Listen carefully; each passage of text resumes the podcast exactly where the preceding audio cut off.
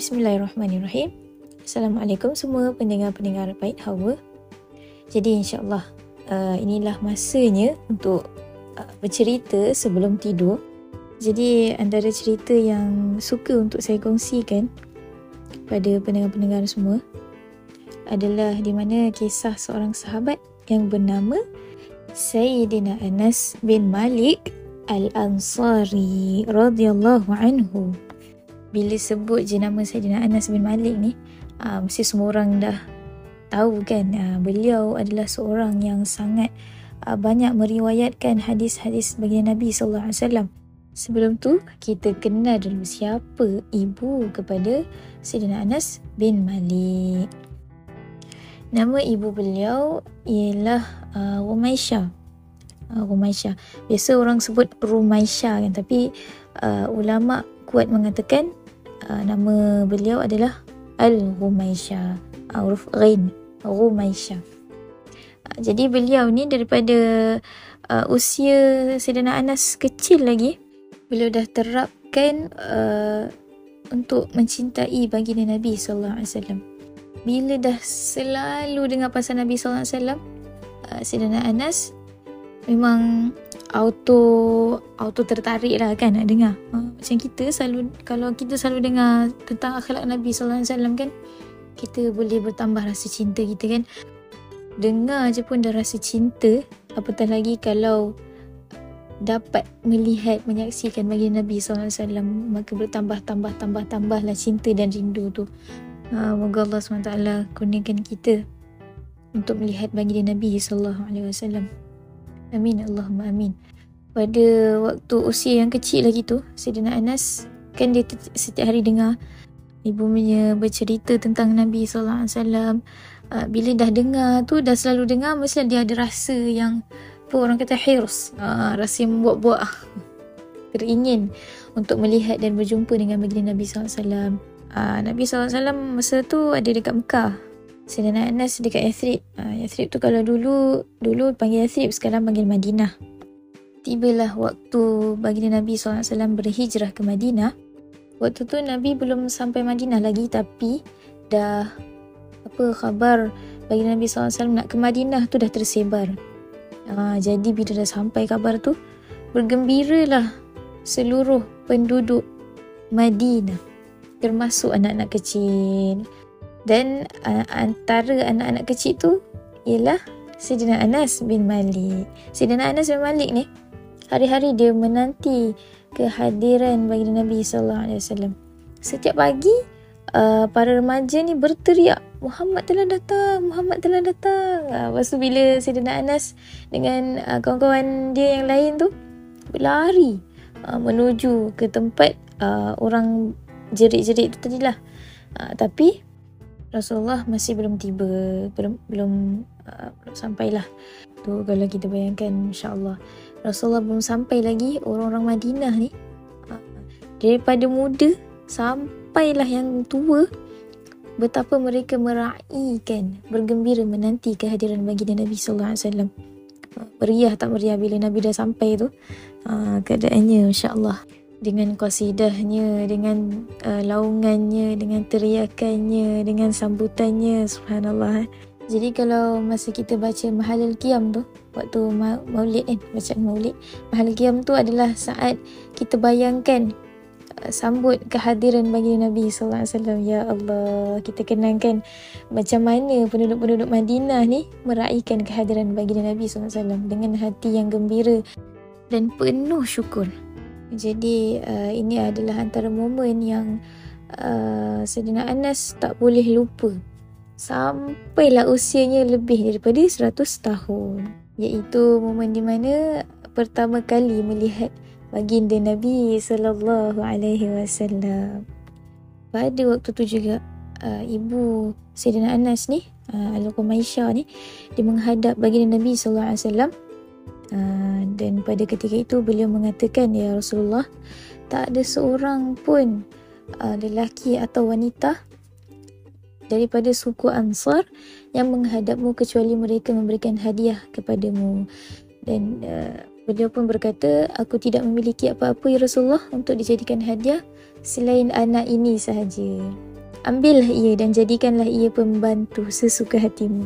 Ha, anaknya iaitu Sayyidina Anas. Jadi bila dengar tu Rasulullah pun gembira dan terima Sayyidina Anas ni dengan wajah yang riang. Dibelainya kepala Sayyidina Anas dengan tangan lembut baginda dan Nabi SAW terima Sayyidina Anas menjadi anggota keluarga baginda.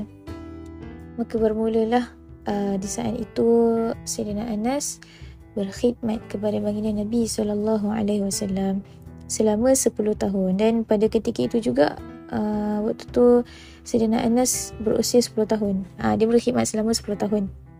Okey.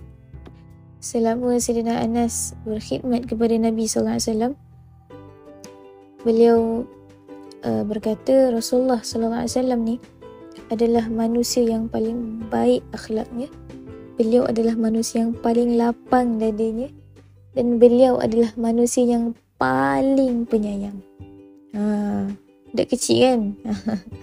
dia rasa Rasulullah ni macam seorang ayah yang memberikan dia kasih sayang yang mana tak ada orang lain tak tak ada ayah yang sang, boleh bagi kasih sayang kepada anaknya. Macam mana Rasulullah SAW kata Sayyidina Anas baginda pernah suruh dia uh, untuk beli sesuatu dan dia pun keluarlah beli masa tengah jalan-jalan tu dia dia uh, berniat uh, nak main dengan uh, anak-anak di pasar okey uh, budak-budak yang mungkin sebaya dia waktu tu budak-budak kan uh, jadi dia pun tak buat apa yang Nabi wasallam suruh jadi bila dia dah dah seronok-seronok main tu uh, tiba-tiba dia rasa macam ada ada orang dekat belakang dia. Lepas tu orang tu tarik baju dia. Bila dia toleh je ke belakang. Rupanya Rasulullah dekat belakang dia. Allah. Tapi Rasulullah senyum je. So Rasulullah kata, wahai Unais. Uh, Unais, Unais tu macam nama manja lah. Uh, nama manja dia. Wahai Unais, kamu dah buat apa yang aku suruh. Ha, tapi Sayyidina Anas waktu tu takut lah. Ha, dah buat salah kan? Ha, mestilah takut budak kan? dia cakap, Ya Rasulullah, baik-baik Ya Rasulullah, aku akan buat sekarang juga Ya Rasulullah. Ha, cepat-cepat dia pergi.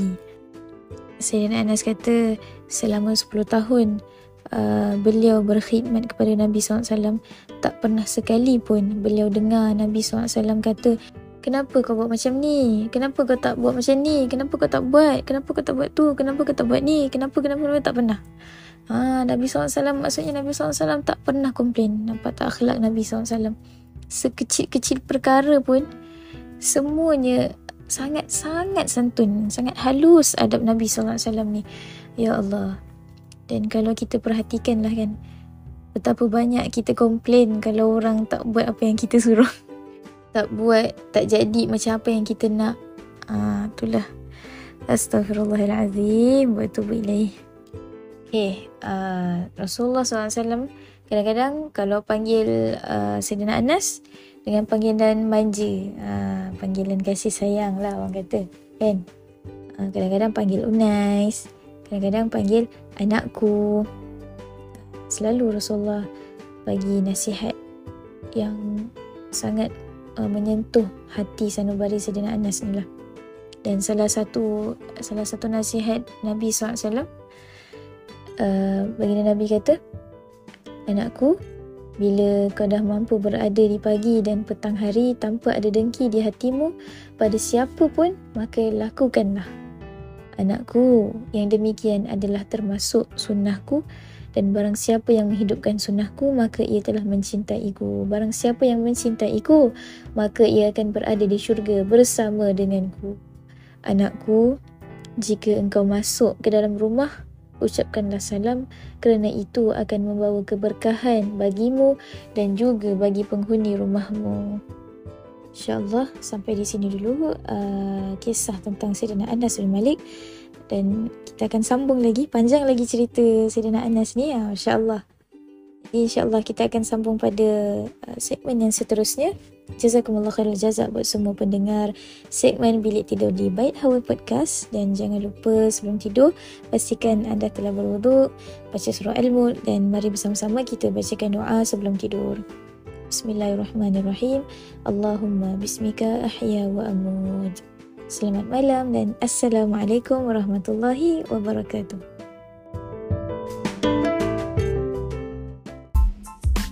Bait Hawa Podcast dari Hawa untuk semua.